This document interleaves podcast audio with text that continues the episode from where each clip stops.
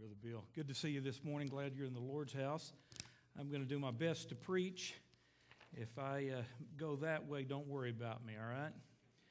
I'm not feeling too good this morning. I'm going to preach uh, from 2 Timothy chapter 4 on this last Sunday of 2013. I think what we have before us this morning are probably the last words of Scripture from the Apostle Paul. He's incarcerated in a Roman prison. He's living under terrible conditions. The time of his execution was near. He somehow managed to dictate a letter to his friend and son in the faith, Timothy, who was the pastor of the church of Ephesus. Paul writes to exhort Timothy to stay strong in his walk with the Lord and in fulfilling the assignment that God had given to him to preach the gospel of Christ, and he challenged the church to do the very same. Paul uses his own life and ministry as an example to Timothy and to each of us about finishing well. And that's what my sermon is entitled this morning Finishing Well. I'm just praying I can finish, all right? And it's found in 2 Timothy chapter 4, these great three verses beginning in verse 6. Paul said, For I am already being poured out as a drink offering, and the time of my departure is at hand. I have fought the good fight, I have finished the race, I have kept the faith. Finally, there is laid up for me the crown of righteousness, which the Lord, the righteous judge, will give to me on that day, and not to me only, but also to all who have loved his appearing. Lord, I pray that you would uh, help us today to hear the truth from your word. And I pray, dear Lord, that we would all finish well. For we ask it in your name. Amen. It, it occurs to me that uh, we should finish a year with the same kind of determination that Paul had in finishing his own life. We might well use this as a way to evaluate our own lives as we come to the end of 2013. Have I fought the good fight this year? Have I finished my race this year? Have I kept the faith this year? In fact, we can use this at the end of life or at the end of a year or at the end of a week or even at the end of a day. So as we near the end of 2013 and the beginning of 2014, let's be challenged from Scripture about finishing well. I want to begin with one sobering reality that verse 6. He said, For I am already being poured out like a drink offering, and the time has come for my departure. It's almost as if Paul was saying to Timothy, Timothy, be faithful, because I'm not going to be in this world much longer. My life is almost at an end, but you must carry on the work of the Lord.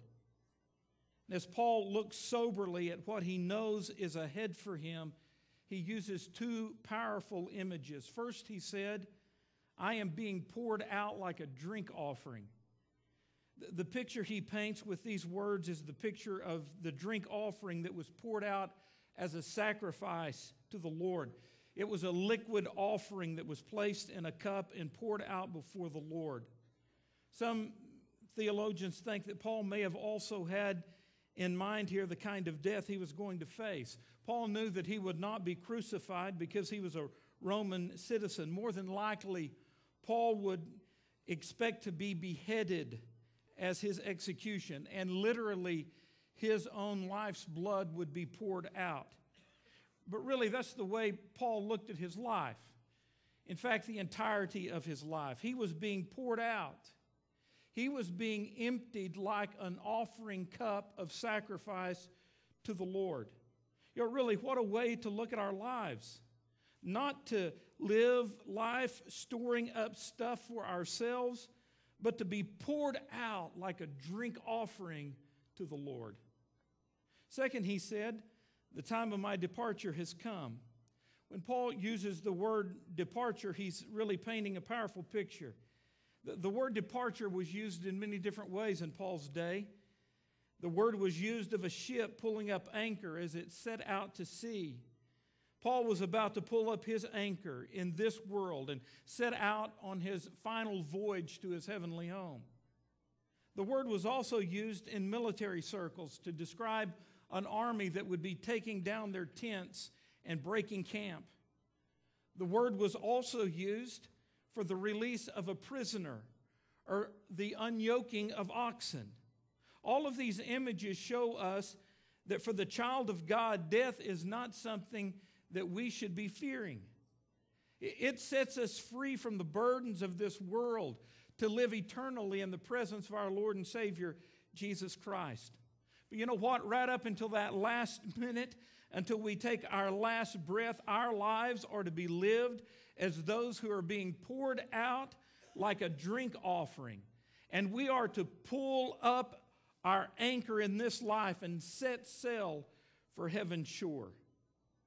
So, from the perspective of his present situation, Paul can look back on his life his life of walking with and serving the Lord from the day he was saved. And because of that, he is able to affirm in verse 7 I have fought the good fight. I finished the race. I've kept the faith.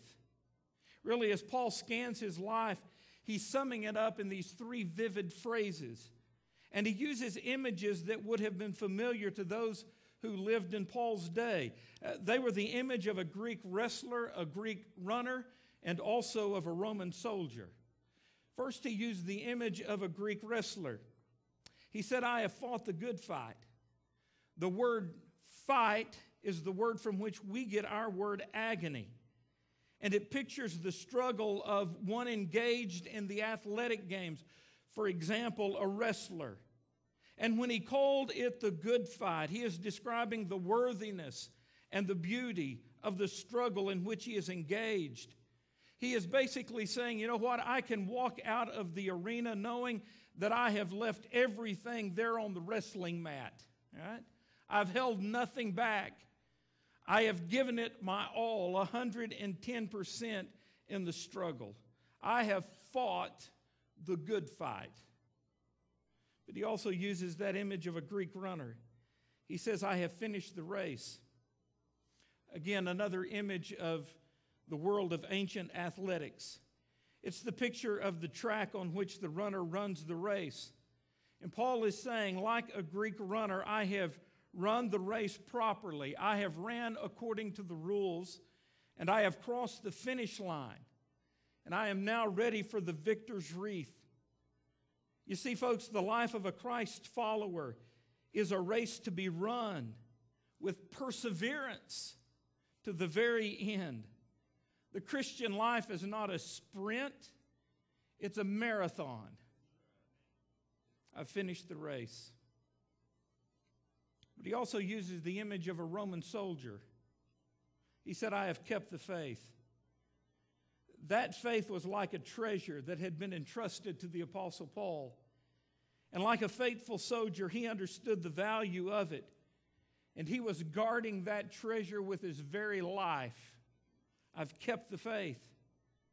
So Paul looks back on all that he has completed in his life, and it's intended to provoke young Timothy and us to the same kind of faithfulness. And I think from looking at his example, we have to ask ourselves these three challenging questions. Question number one Am I engaged in a worthy struggle? Really, am I fighting the good fight? of faith. And so here we have the picture of the struggle all believers face in our battle against sin and against flesh and against the devil. You know, I think many Christians are ignorant of this fact, and sometimes we get discouraged because we feel the force of sin, the force of the flesh, and the force of the devil, and we think that, that there's something wrong with us. No, friend, the Christian life is a struggle. Never forget that. God never intended it to be easy for us. And so, am I engaged in a worthy struggle? Am I fighting the good fight of faith? The second question Am I staying on course? Am I running the race so as to finish? I, th- I think it's easy for us to forget that that God has a race for us to run and a course for us to follow in life. I'm really amazed that so many believers never consider that God has a specific will for their own life that He expects them to pursue. And your course is different from my course. Your race is different from my race. But all of us must run the race that has been marked out for us. That's what the writer of Hebrews had in mind when he wrote Hebrews chapter 12, verse 1.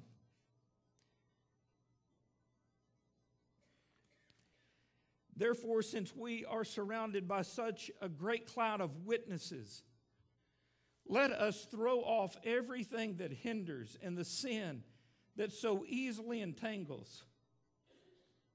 And let us run with perseverance the race marked out for us. So, that is a call for each one of us to run the race God has given us with perseverance. But notice he says, do this two ways. Number one, throw off everything that hinders. In other words, you need to throw off those things that are slowing you down in your Christian race. It's like running a race with a backpack that's full of books or supplies on your back. I, I know it's fine to carry a backpack if you're going to school with your supplies in it, and it's okay to carry a backpack on a hike in the mountains with your supplies in it. But you know what? If you're running a race, you don't want to be carrying that extra weight around.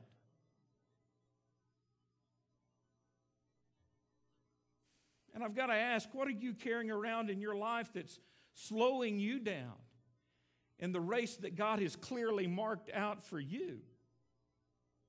You need to throw it off, friends.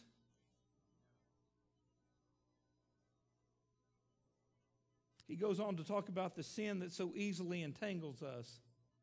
What he's talking about are the things that trip us up in life. It'd be like running a race in rain boots. Our rain boots are okay. Both of my daughters got rain boots for Christmas. Not because they shovel snow or work out in the rain. I think it's because they're cool or something. I don't know. But you know what? If it's raining, you need rain boots. If you're shoveling snow, you need rain boots. But if you're running a race,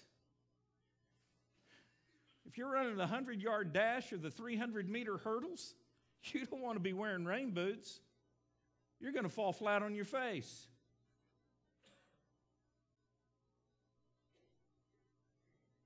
I wonder what sins are continually tripping you up in your race It's that same old sin. It just seems to come back again and again. The devil knows. He knows what he can use to trip you up. The writer says, throw it off. Get rid of it. How do you do that? Well, Hebrews 12, 2. Let us fix our eyes on Jesus, the author and finisher of our faith who for the joy set before him endured the cross, scorning its shame, and sat down at the right hand of the throne of God. So, that second question Am I staying on course? Am I running my race? Then there's another question we need to ask ourselves in light of these verses Am I treasuring the faith? Am I keeping the faith? The life that we have in Christ is like a treasure. It is to be guarded because it's precious. Our trust relationship with Jesus Christ is the most valuable thing in life to us. And, dear Christian friend, you need to guard that. I wonder, is that what is most precious to you? your walk with Christ, the promise of His Word, the mission He has given you to accomplish. Now, all of this is worth it to the Apostle Paul because of one confident assurance that he had, found in verse 8.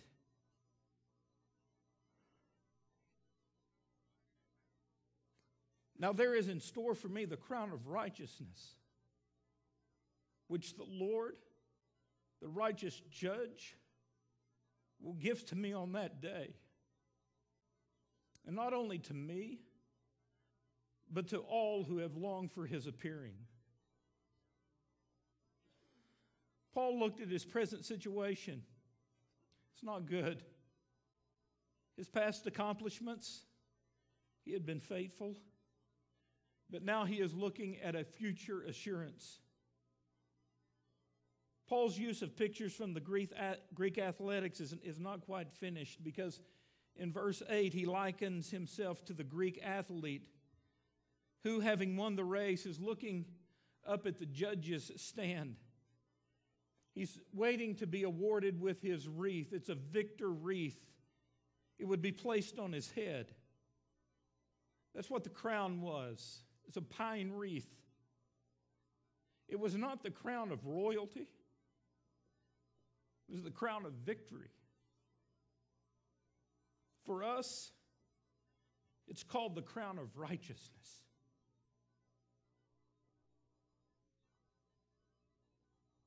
In fact, it is the final installment of the complete righteousness we have by grace in faith alone through Jesus Christ. It's awarded to us by the righteous judge. Now, that phrase is pretty interesting to me. God is truly a righteous judge in a judicial sense we will give an account to him. But this word is used in a variety of other ways as well. It's used to describe a competition judge, like an umpire or a referee in an athletic event today. He's the one who signals the touchdown, he's the one who calls the runner safe at home or holds up his arm signaling a three pointer. And he is the one who recognizes the winner of the event. Folks, there is no need of review in the booth like we have in football today.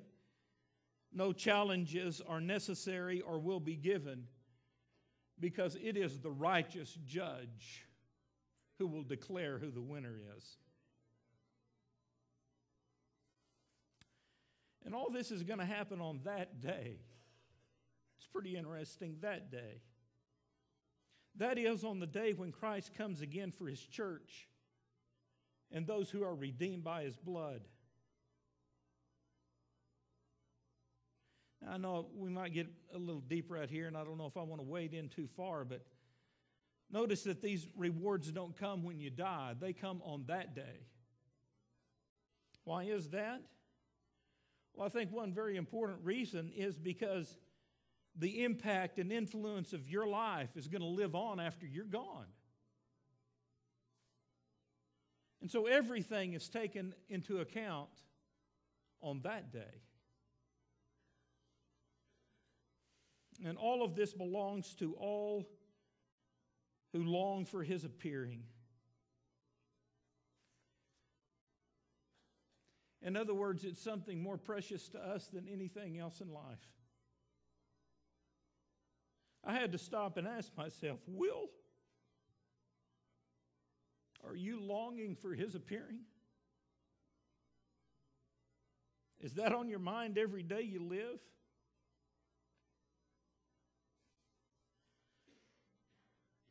I know it used to be a lot more. Hey, when I was a kid, we talked about it all the time. Today could be the day. I remember driving down the road with my parents and my aunt and uncle. Today could be the day. What if he came today? What if he split the sky open today? Today could be the day. I suppose in our modern day we have laxed into a state of apathy almost, even in the church. But let me remind you, friends, it could be today.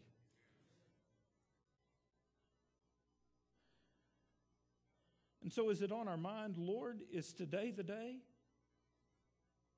And Lord, if it is,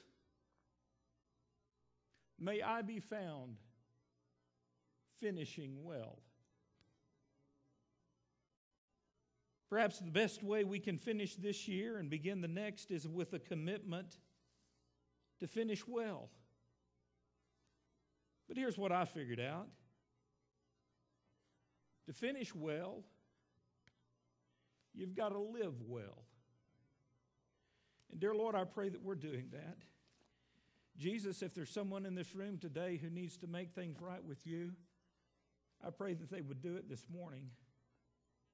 For those who are struggling in life with a sin that they need to lay aside, may they come today, dear Lord, and leave that at the altar.